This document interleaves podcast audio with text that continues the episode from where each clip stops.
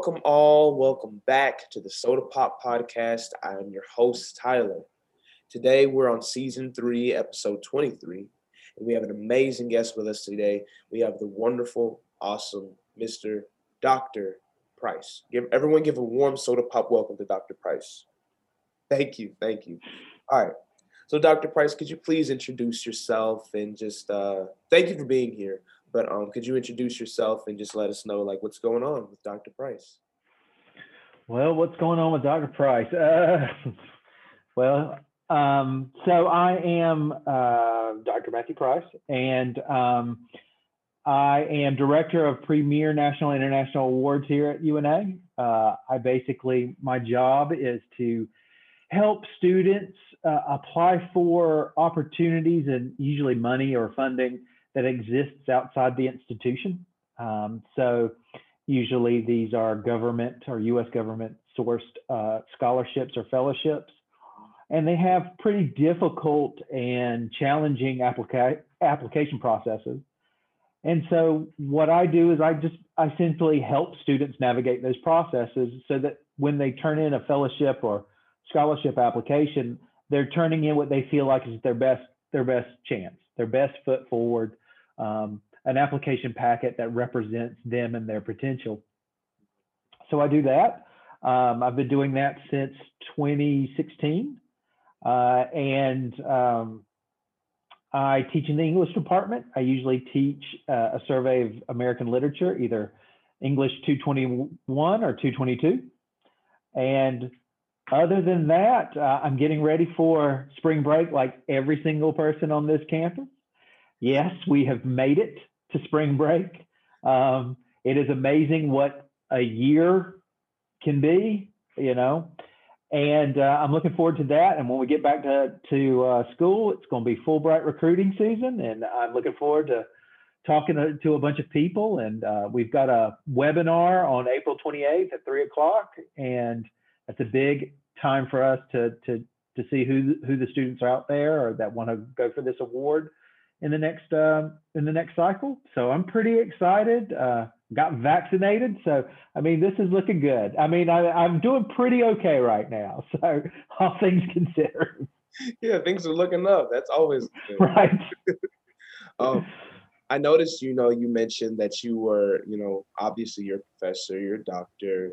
Um, you know, you're also a mentor and you're the director of the Premier National and International Awards. What's it like being all of these different things uh, at the same time?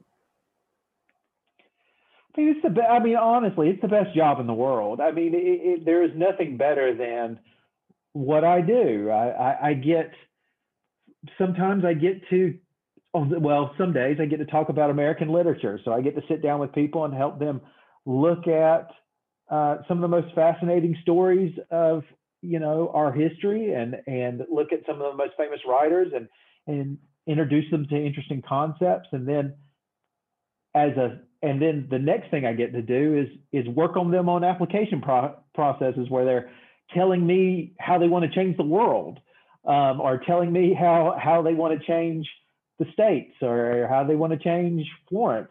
Um, and I get to talk to them and meet them and and learn from them. And it, it's just when I envision in grad school as a starving, struggling grad student as everybody else.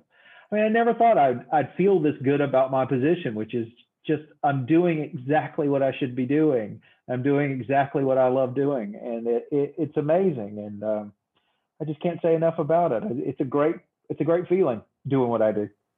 Yeah, that's always good. I'm glad that I'm glad that you feel this way about sure. I wish everybody felt that way about what. I think the world would be a better place if they did. Sure, sure. So um, I know you mentioned that it's going to be after after spring break. It's going to be Fulbright recruiting season. So can you explain to us what exactly the Fulbright scholarship is and um, you know, UNA has become a leader in the awards. We've recruited a lot, a lot of excellent students. So, like, what exactly is it, and how have we gotten to this point where we're considered a leader in this? Mm-hmm. Uh, yeah, sure. Uh, so the Fulbright program, it, it, it's a fairly old program, and it, it comes um, out of um, it, it, has an interesting story. It comes out of you know foreign policy. Actually, it, it is a it is a way in which the United States forms partnerships with all, all the countries all across the world, and it's conceived as taking essentially the uh, the best representation of the United States' student body or faculty body, because there's a faculty program too, and you put them out in the world and you put them in schools you put them in universities you put them in in nonprofits and different kind of organizations and they bring their uniqueness they bring their potential and and, and they bring the best of american culture with them so bare bones description of what the fulbright is is it's one year fully funded in a country of your choosing the funding comes from the us state department and you can do three things on a Fulbright that you have to you have to choose. And that's one of the difficult first steps is choosing what you want to do. You can pursue a graduate program, uh, provided that the country offers it. Um, you can uh, do a research project, which is just you pursuing a research project on, on your own for the year.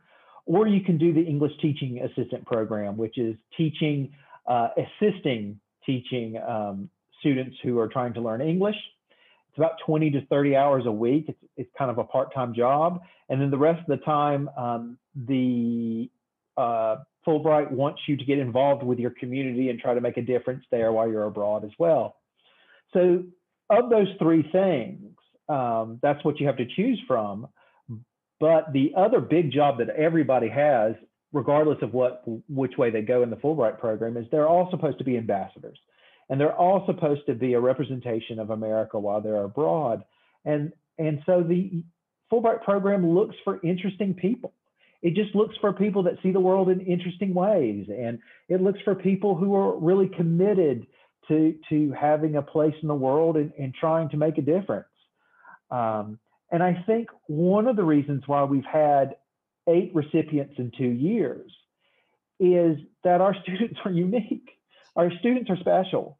And what what is really rewarding for me as being, you know, a, a country kid from North Carolina is that all small town rural kids don't think they're special, right? Nobody thinks they're they're special. Special people are in, you know, Harvard and Yale, and that's not true. It's it's um, the ways in which we're, we're raised and the the the challenges that we face uh, especially in rural education and things like that. If you're if you're from um, you know economically uh, stressed places, um, doing all of that stuff that you need to do to be successful, then going to college and being successful, that's an amazing story. And Fulbright wants to hear it, and too often students like us don't tell it. And I think that's part of what I that you know drives me in this position is just to help students talk about how special they are and how special where they come from is.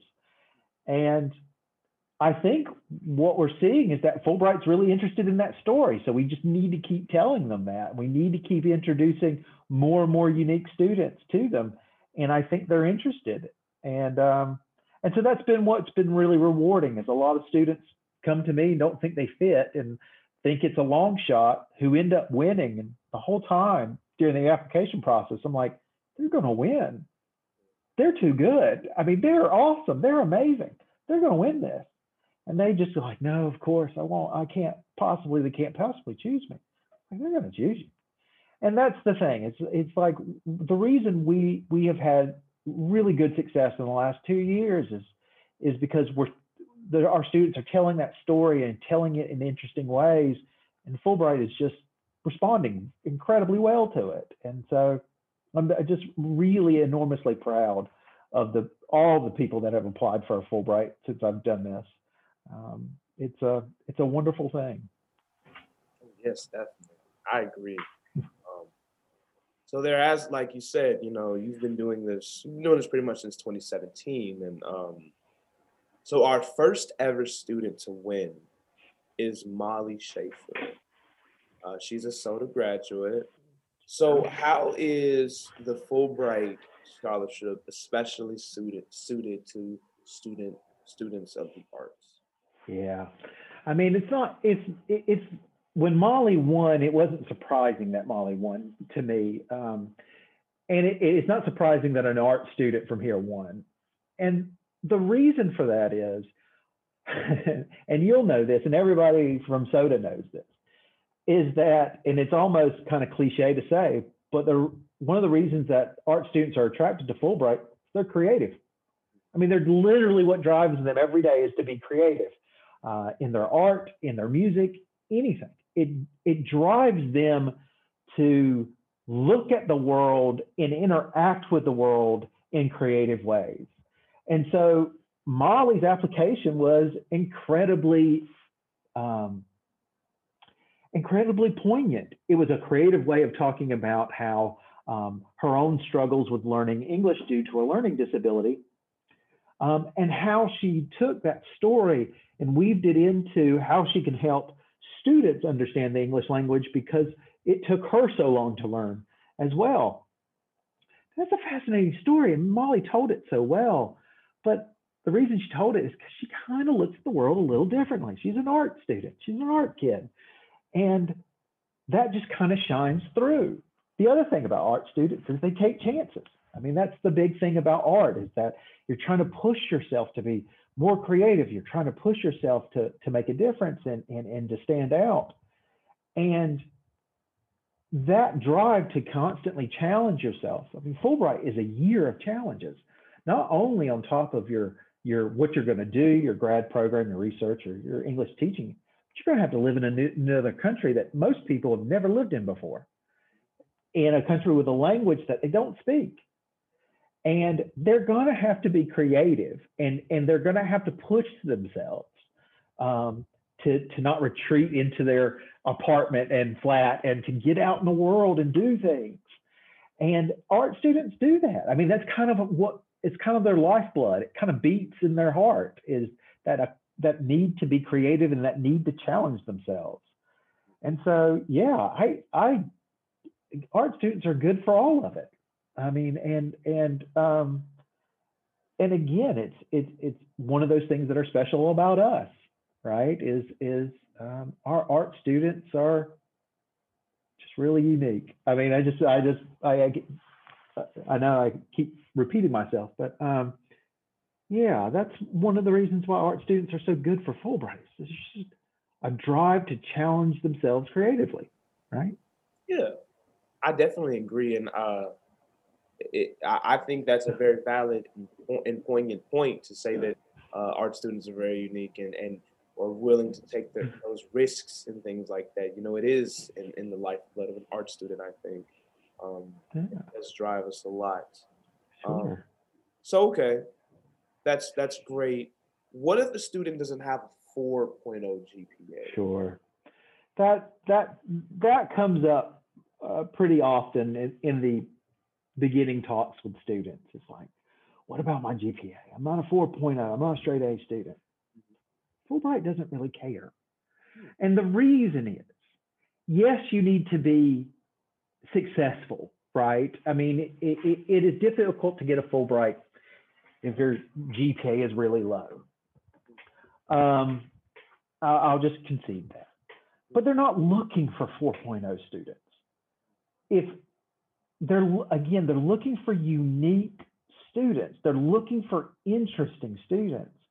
And sometimes you have a 4.0 student who has just been successful their entire life, right? Everything they've done, they've just kind of, uh, they've kind of moved through and they've been really successful at it. And then you've got the 3.2 student. Maybe got a couple C's on the transcript. But the reason they had a couple of C's on the transcript is because not only were they um, doing schoolwork full time, they were working full time. They were also trying to help their parents pay the bills, right? They were they were working help, uh, you know, working to help um, uh, teach uh, literacy at a local church are doing after school programs and they had time and that's when they learned time management is when she, they were trying to manage all that and that's reflected in the transcript fulbright's going to look at that and go that's a really good story. That's a really interesting person. I want that person right? And so unless you the only time the GPA ever really matters um, is when you're applying for if you're an in, if you're applying for an engineer master's degree at the uh, in the UK, um, you better have good grades in engineering, right? You better you that better come across. Um, but other than that, an overall GPA just I just don't really spend a lot of time with it. Um, I'll be honest with you. Sometimes I don't know the GPAs of my applicants until the very end because I, I get it. We have to start talking about their story and what they want to do and how how they're going to present that. That I never really think about it. Um, and a student shouldn't think that Fulbright is interested uh, just in Harvard and Yale students and those kind of people. I mean, no, they want they want as diverse a group of people as possible from all sections of the United States, and um, that's what they're focused on more than somebody's GPA. Okay, that's great. Okay, so walk us through the deadlines and like the typical application process. Yeah, Fulbright is a lengthy process, and that is one of the I think the most difficult things of Fulbright is that Fulbright's a lengthy process. And so I usually get started working with applicants in June, maybe the end of May if they know exactly where they're going and exactly what they want to do. But by June, we start working on their application materials. And what we're doing is meeting a deadline in October. It's usually the first full week of October on a Tuesday. It's always a Tuesday. And we're using almost the entire summer to construct their packet. Their packet consists of a one page single space personal statement, which is kind of who they are and why Fulbright should be interested in them. The second one is what's called a statement of grant purpose, and that is what you're applying to do on your Fulbright. So the, the English teaching assistants have one page single space to talk about how they're prepared to teach English and how they're going to be a cultural ambassador in the uh, classroom. Those that are on research projects or graduate uh, school applications, they have two pages single space that they need to sketch out a research agenda on top of how they're going to be an ambassador while they're at the school or in the in the country. Uh, so for those students who who um, who are doing the research projects and the master's degrees, we got to fill up those two pages. That takes a while to think through the project and think through what you want to do and stuff like that. Mm-hmm. And so basically, we work over the entire summer. And the beginning of September, we kind of stop and I put together a kind of Fulbright evaluation committee. All Fulbrighters have to be evaluated by a campus committee. And um, I put together myself and usually two or three other faculty members. And we meet with the candidate uh, for about 20 to 30 minutes. And we just kind of talk them through where the application stands at this point, what we think they need to do. They got one more month left. Where do you think, where do we think they need to put the most energy and the most time? Uh, and so they do that. We, we get done with that. And it was always a great process. And I, you know, the faculty members that work with me are just the best. I mean, they really, uh, I got a, I got a good support system in the faculty for this, and um, uh, they're some of the biggest cheerleaders for the program.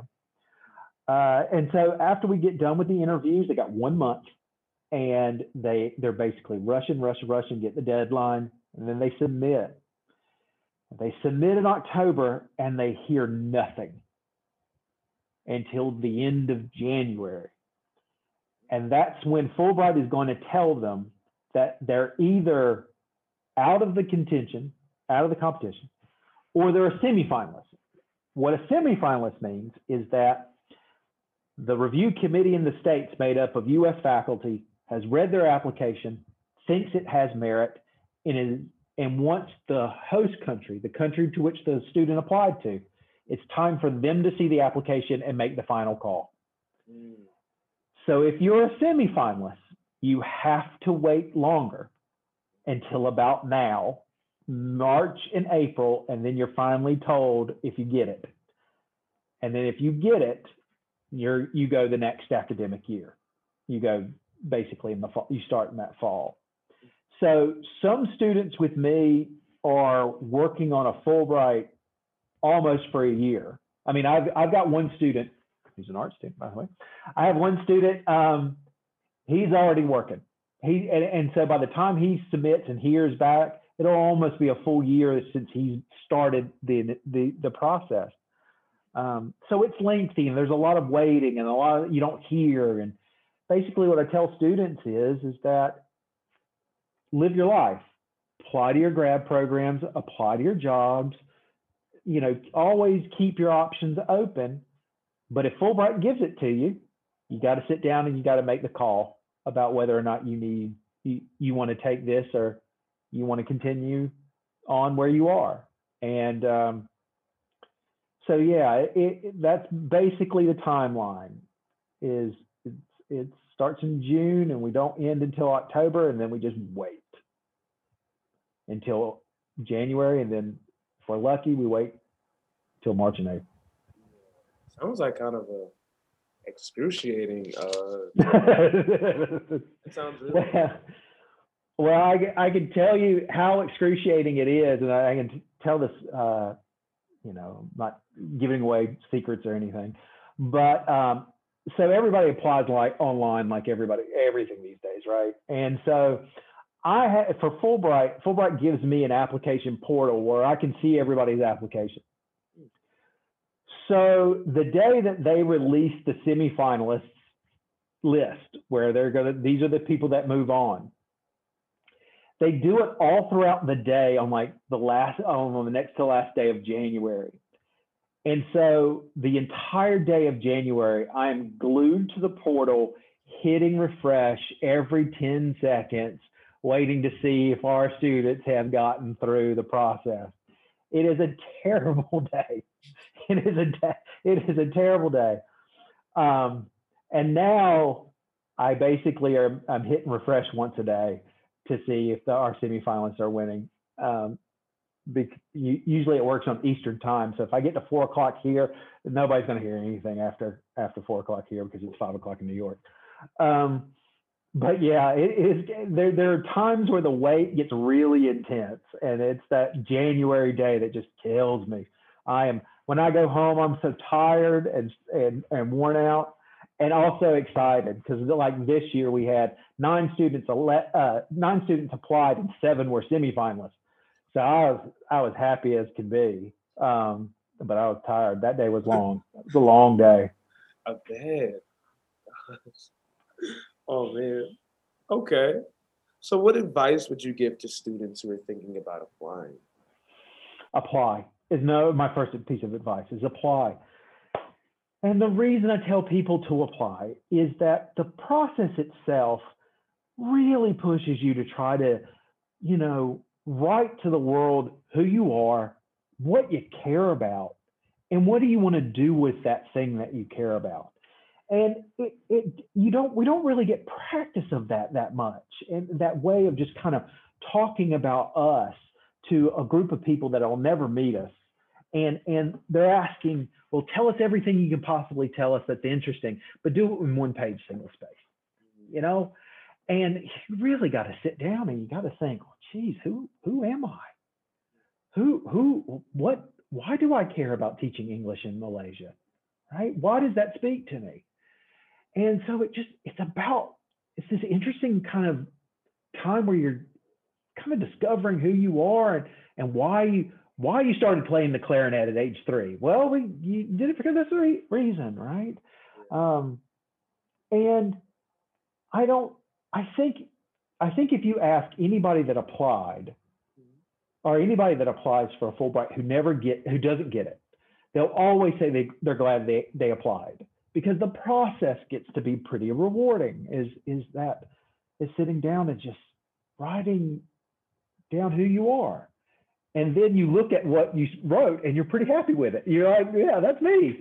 I feel good about that. Okay. Um, and um, yeah, I think that that's my piece of advice is take take the challenge, take the step, see what happens. I mean, the worst thing that that can happen is somebody says no. the best thing that can happen is somebody says yes, but I, I think still the best thing to have, the best thing at all happening in the application process is when you hit submit on that application on that submit day, feel good about it. Feel good about who you look. You know, you, you, that was I did my best right there. That's my best shot. Let's see what happens. Um, and um, yeah, so that, that's my advice for people to um, to apply. The other piece of advice: don't worry about your GPA. Come talk to me. Talk to me first before you think you don't fit, and let me talk to you through the program. Fulbright's a big program. It's a huge program. There's like 150 countries, and each country has different types of awards, and they can be so all over the place. Uh, And so before you think that the Fulbright program doesn't fit me or fit my interests, come talk to me first, because I bet you I can find something within the program that you like, um, that that speaks to you. Um, so yeah, don't self-select. Don't don't select yourself out. Come and have a conversation first. And the other thing is try, try it and see what happens. Right. The the best thing that's going to happen is your life's going to change. Yeah uh, I never really thought about how important and how awesome of a self reflection tool that can be, you know, for a student or anybody to, you know, like you said, like to sit down and say, who am I and what do I care about, you know? So I think that's quite amazing. well, all the all the applicants dread the personal statement. All of them do. Oh, and I and they and they and they laugh and they, they were like, well, I'm gonna start my grant purpose, and I'm like, that's okay because it's like that personal statement kind of, you know, freaks them out for a minute. Like, I got to tell them who I am, right? I, you know, and so that's the always the statement that's always written second, right? They need to get some confidence and they need to take a beat to really think how they're going to approach it, and and then eventually they they they start. But the personal statement's tough on people because again, who am I? You know, at 20, at 20, 20, 21 years old, I don't know if I could have answered that. I got all these students who are answering it, and I'm like, you guys are farther along than I ever was. Right? Oh, yeah. That's a really important question to ask yourself at any age. Sure. So, what are the current plans and the status of the scholarship? I know you said we're about to be in recruiting season. Mm-hmm. Uh, what are the current plans? And also, how has COVID affected uh, this and other study abroad scholarships? Yeah.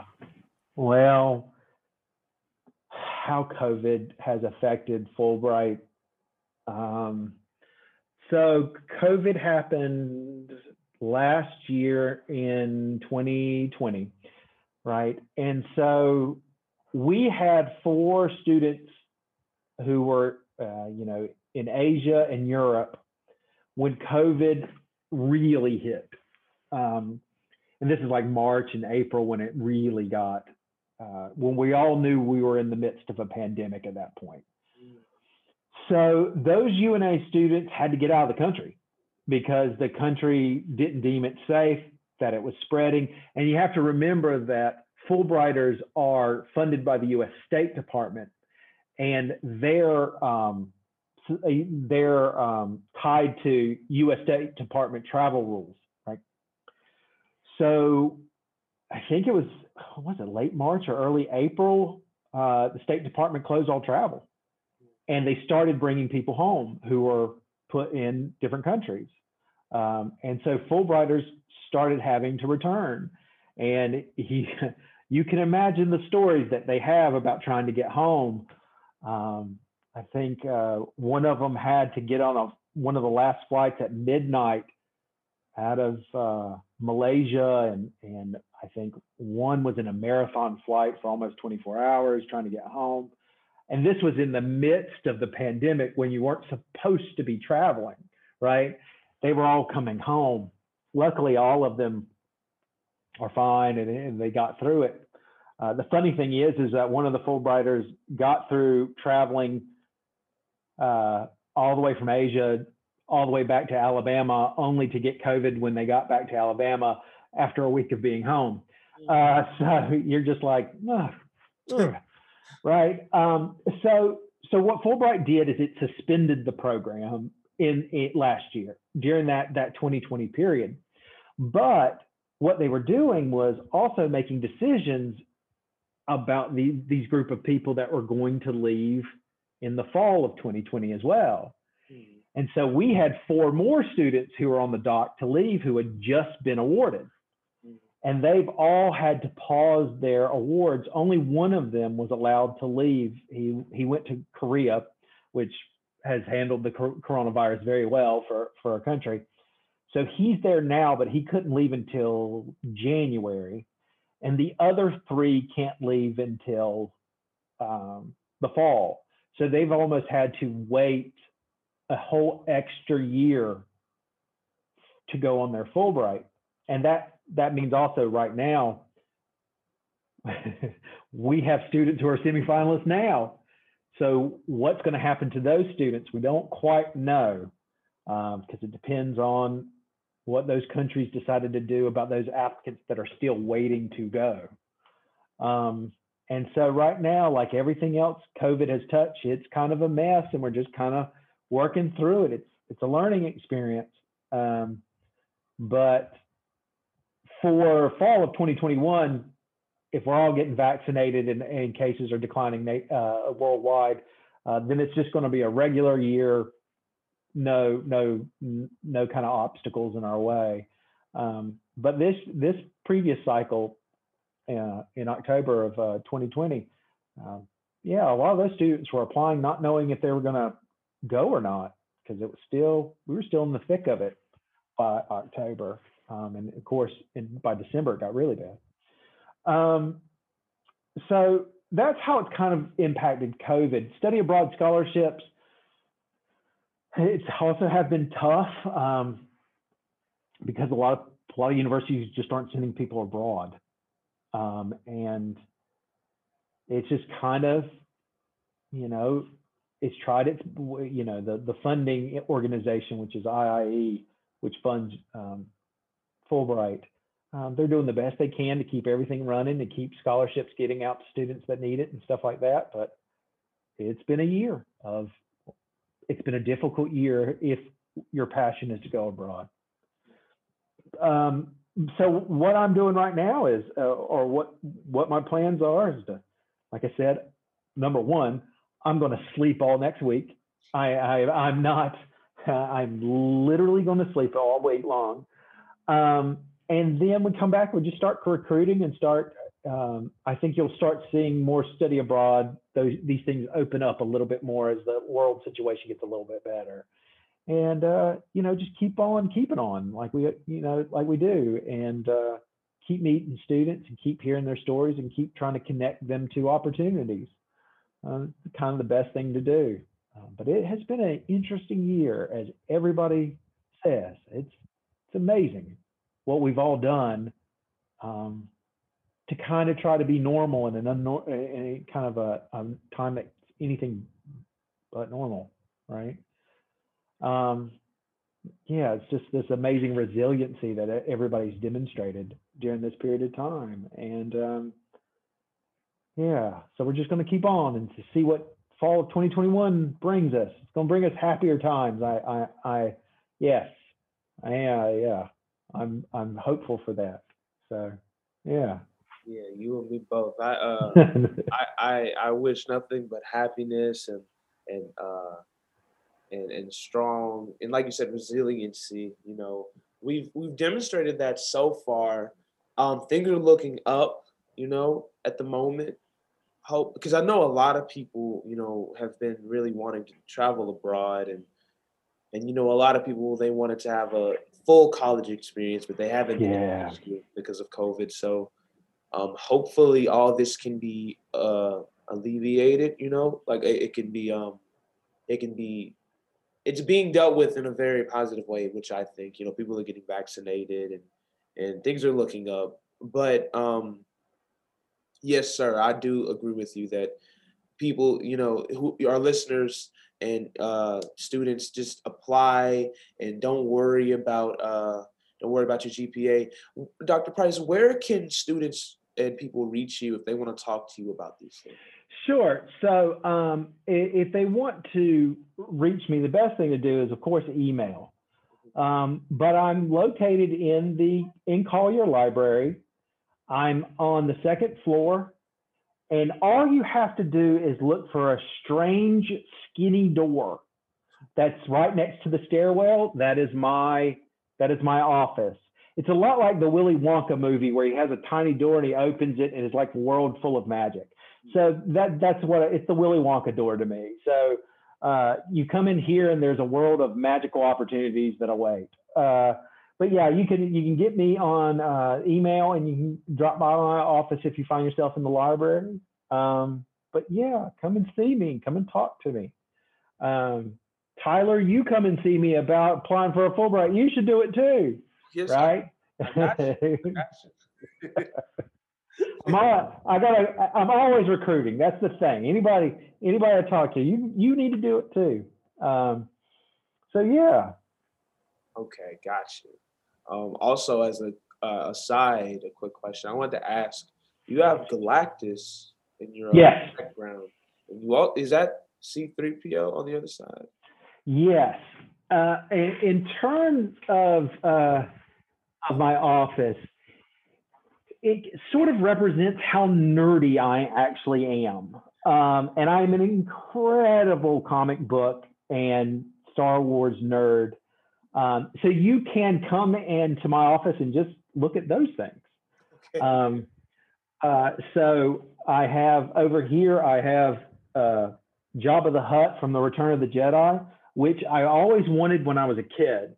And because I'm so old, it, it was when it was a new toy. Uh, my parents did not buy it for me because it was too expensive. And about three years ago, I was in an antique store and there was a junk box on the floor. I looked in the junk box and there was this toy I had wanted since I was five years old. It was sitting right there, and the guy asked for three dollars for it, and I was like, "Yeah, I'm going to give you three dollars." 38 year old man walked out of that thing with a Jedi toy. Yeah. Um, the best, best day of my life right there. Uh, next to the, yeah, my children got born. Sure, sure, sure. um, but I got this really cool toy. Right. Um, but yeah, yes, huge nerd, huge nerd. Oh, that's amazing. Um, yeah, like the birth of, birth of your children, that's that's okay. But like this was like this is a big deal. I found uh, Galactus was found uh, in Huntsville, and he he was in a uh, where was it? It was in um, kind of like a Salvation Army store next to a bowling alley, and I was just happened to walk in there, and again he was just kind of thrown into the corner. I'm like, that's a talking Galactus right there. I'm gonna get that. And again, it was like five dollars, and I'm like, you know, yeah, I'm getting that. Sure. Of course. So yeah, so. everybody listening, like, you know, don't be afraid to like thrift and go into these places because you can find some hidden gems like everywhere. Yes. You can find you can find some great I found some great stuff over the years in the in the junk places. Yeah. Yeah. I uh I also had a, I, that reminded me, I'm glad that you said that because I, I think every every uh because I'm also a fellow nerd. Um I think every nerd has that moment where they go into a store and they or, or some kind of place and, and it's like something of amazing value is like in the corner or like in a box somewhere and you find it and it's like, you know, like like it's gold, you know. right. Well, I I can tell you one story. Uh, I, I know we gotta go here in a minute. Um, but when I was in graduate school, of course, uh, get my PhD at Florida State. Um, of course, we had me and Cheryl. Cheryl's my wife. She's in the English department. She's a professor, Cheryl Price. And we had, of course, no money because you know you're struggling as a graduate student. And so we went to this junk store that was, you know, by the railroad tracks in Tallahassee. And we went in there, and again, it was on the floor in a box was an original Indiana Jones uh, toy. Now, if you remember the movie Indiana Jones, it's where he puts the staff in and the sun shows him exactly where the Ark of the Covenant is, right? So it was that toy. It was in its box still. It was still sealed. guy wanted five dollars for it. So Cheryl and I were like scrounging money, we give five dollars for it. We go home and we sell it on eBay for ninety dollars. and that thing bought us some good dinner for at least two to three weeks. See? And then we always look at each other and like, remember that time we struck it rich during graduate school? And I think that's the one story we always remember every time we go into a junk store. Like this is the time where we're going to find another thing, right? That's amazing. Oh It was a really good day. I hope I can find somebody like that. That's yes, sir. Well, thank you so much, Dr. Price. I've had a No ton problem. to you, and um, and I you've given so much valuable information, and, and thank you for uh giving that information. We really Sure. appreciate it, and um, I'm sure that everybody listening now, they're gonna they're gonna they need to run to your office and they guys apply seriously because, like you said, you could you could be the person to change the world. You know, Yeah. um, there can never be uh, and, and and like we said it's a good self-discovery tool so even if you don't Yes, absolutely. just just apply Yeah. um uh, also follow us on social media you know on instagram instagram facebook twitter um dr price do you have any uh, social media you'd like to plug before we go I mean, just always uh, follow College of Arts and Sciences. That's it. That's who I work for right now. Um, so be sure to follow them on Instagram, Facebook, and and, and Twitter. And other than that, it's not much. I, also, I uh, I will plug Fulbright. Fulbright's Twitter. Following Fulbright on social media and Twitter, you'll learn a lot about all the different people and what they they, they do. They're they spotlight a lot of their awardees all the time. And so you kind of hear interesting stories about what someone's doing on a Fulbright. Mm, awesome. Well, guys, this has been another episode of the SOTA Pop Podcast. Thank you for joining us. Thank you for watching. Um, hit us up on social media, and um, we will see you next week. And please be safe and enjoy your weekend. Thank you, Dr. Price, again for being with us. No problem. All right. See you guys later. Bye. Hey guys, make sure to check out all of our social medias. Feel free to send us your feedback at arts at una.edu or through the DMs of any of our social media. We hope you enjoyed this episode and we'll see you in the future. This podcast has been brought to you by UNA School of the Arts. Executive producer is Mark Gallegos, co produced by Selena Fugate and Tyler Hankins. Special thanks to Dr. Terrence Brown and the entire SOTA staff.